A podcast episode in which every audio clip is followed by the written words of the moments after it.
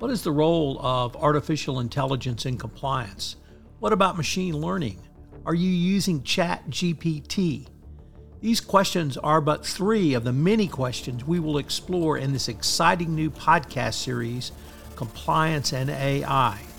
Hosted by Tom Fox, the award winning voice of compliance, this podcast will look at how AI will impact compliance programs into the next decade and beyond. If you want to find out why the future is now, join Tom Fox on this journey to the frontiers of compliance in compliance and AI. This podcast is a production of the Compliance Podcast Network. In this episode, I'm joined by my good friend Jonathan Armstrong, and we're going to take a look at GDPR regulators and AI focusing on commentary and regulatory actions in Europe today. I know you'll enjoy this episode of Compliance and AI. Hello, everyone. This is Tom Fox back again with Jonathan Armstrong for another episode of the award winning Life with GDPR. Jonathan, welcome back. Thanks very much, Tom. Jonathan, I can't think of a term more ubiquitous these days than AI and the various businesses that are trying to capitalize on AI, including the Compliance Podcast Network. I don't know if Cordery Compliance is or not, but I've been eagerly awaiting us the ability to have a discussion around some of the issues that AI and ChatGPT are bringing up in Europe and the United Kingdom. Cordery has a client alert entitled Google Delays Bard AI Tool Rollout in EU After Intervention from Irish Data Watchdog, one of your longer titles, I would say. What's the status of Bard AI in the EU at this point? Yeah, so I think the temporary suspension seems to have been lifted pending an investigation. But I think there are still lessons for AI, and in particular for generative AI, both in the EU and wider afield. We've had other jurisdictions ha- have had cases involving OpenAI just recently, for example, and the first fine has been levied. But it's a big lie to say that AI is like the Wild West and it's not regulated. And as we've said on these podcasts before, some GDPR regulators have been somewhat adept at using GDPR to police AI, looking particularly at issues around fairness and transparency. So we've had a number of cases in Italy involving rideshare uh, food delivery applications. We've had a suspension for Replika AI. We've had a suspension for chat GPT and we've had investigations in Spain looking at the use of AI to assist recruitment and narrowing down candidate lists and selecting those for interview, etc. So regulators are pretty active in this space. And the Bard case is just another example. So it's similar in some respects to the Facebook dating case, which we talked about maybe a couple of years ago, where effectively there was an announcement that Bard was going to be extended to the EU.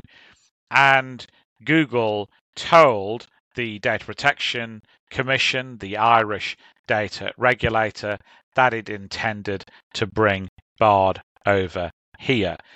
And it seems that the DPC was concerned that a data protection impact assessment hadn't been submitted to the DPC for its approval.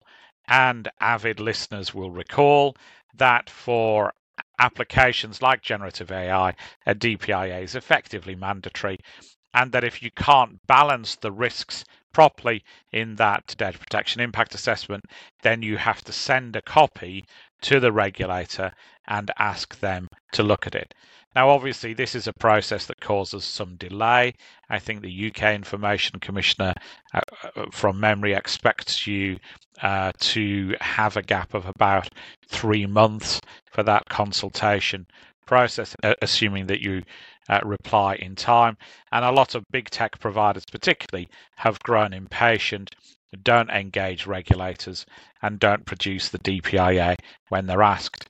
So, in this case, it seems that Google could not or did not produce its DPIA in time, and it agreed with the DPC that the launch of Bard would be suspended.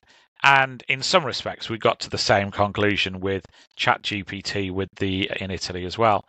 Now, the concern for many regulators isn't just the way in which generative AI works, but it's also about the large pools of data that it uses to train the AI in the first place. So, with ChatGPT, that's what you might call compounded data. It's got a set of data from various sources that it's used to train the engine. With Bard, it's using data from the World Wide Web. Zoom, for example, has announced that it will use Zoom recordings to train some of its AI offerings. And sometimes those pools of data are particularly wide, and we're already seeing litigation over that, both in the privacy and in the non privacy context. Getty Images, for example, are complaining that some of its copyrighted images, where it owns the IP, are being used to train AI models without its consent. And it's relatively common for, for websites particularly to prohibit scraping from the website.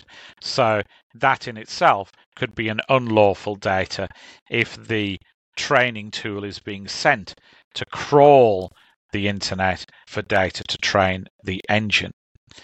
And of course, regulators are concerned about that, but they're also concerned about the fact that individuals' data might be processed by AI without their consent, without their knowledge, and also that inaccurate data might be processed. I have an experiment that every so often I put my own name into ChatGPT. I think every single time it's told me that I'm a professor at a university, uh, it's given me a different university each time, and it's always been wrong. At least it's consistent, but it's not accurate and accuracy is a key principle of GDPR. I think the lesson for people listening today is first of all, you need to be conscious that if you're using AI, it isn't the Wild West, and you'll almost certainly need a data protection impact assessment. If people in your organization are buying in AI, for example, they're using it to assist with KYC and due diligence, or they're using it to help winnow down candidates in job applications, then you'll still need to go through a process whether you've invented the AI or whether you've just bought it in. And thirdly, when you're doing that assessment, you'll need to look at your wider GDPR obligations, things like transparency, things like fairness, things like the lawful processing of data. And where you can't resolve those risks or remediate them sufficiently, then you're going to have to go and speak to a regulator about it. You build those uh, timings for speaking to the regulator into the project timelines as well. Jonathan, the can I go back to Zoom and yeah. their announcement that they were going to utilize recorded Zoom calls for, to train ChatGPT or other AI tools. And when I first saw this, I, was very disturbed by this. But then I thought, well, I'm talking to Jonathan on Friday, so I'll get to ask him. that seems to me to violate one of the most basic requirements under GDPR of informed consent. And here in the United States, they simply slap it in terms and conditions and say, good luck finding it, let alone yeah. understanding it. But that doesn't work that way in the EU and the United Kingdom. Has there been any pushback from the basic legal requirements of informed consent? Yeah, I haven't seen an announcement from any EU regulator or a UK regulator that they're looking at Zoom specifically yet. Obviously, we're in a slightly confusing position at the moment because I think Zoom have rode back from their initial statements. And presumably, that's one of the thought processes that they're going through right now. Have they been transparent enough about what they're doing? How do they intend to get consent if they're relying on consent. not only from those who've signed their terms and conditions and are hosting a Zoom call, but how do you do that from anybody who's invited to join that Zoom call? So I haven't seen an on screen warning yet when I've used Zoom. I suspect that's going to come. Or we're going to have a sort of what you might call a divergency. That my understanding is that some Zoom offerings are harvesting data for AI and some are not. And we might have more clarity as to which particular platform's doing what. But as a general rule, transparency is is core.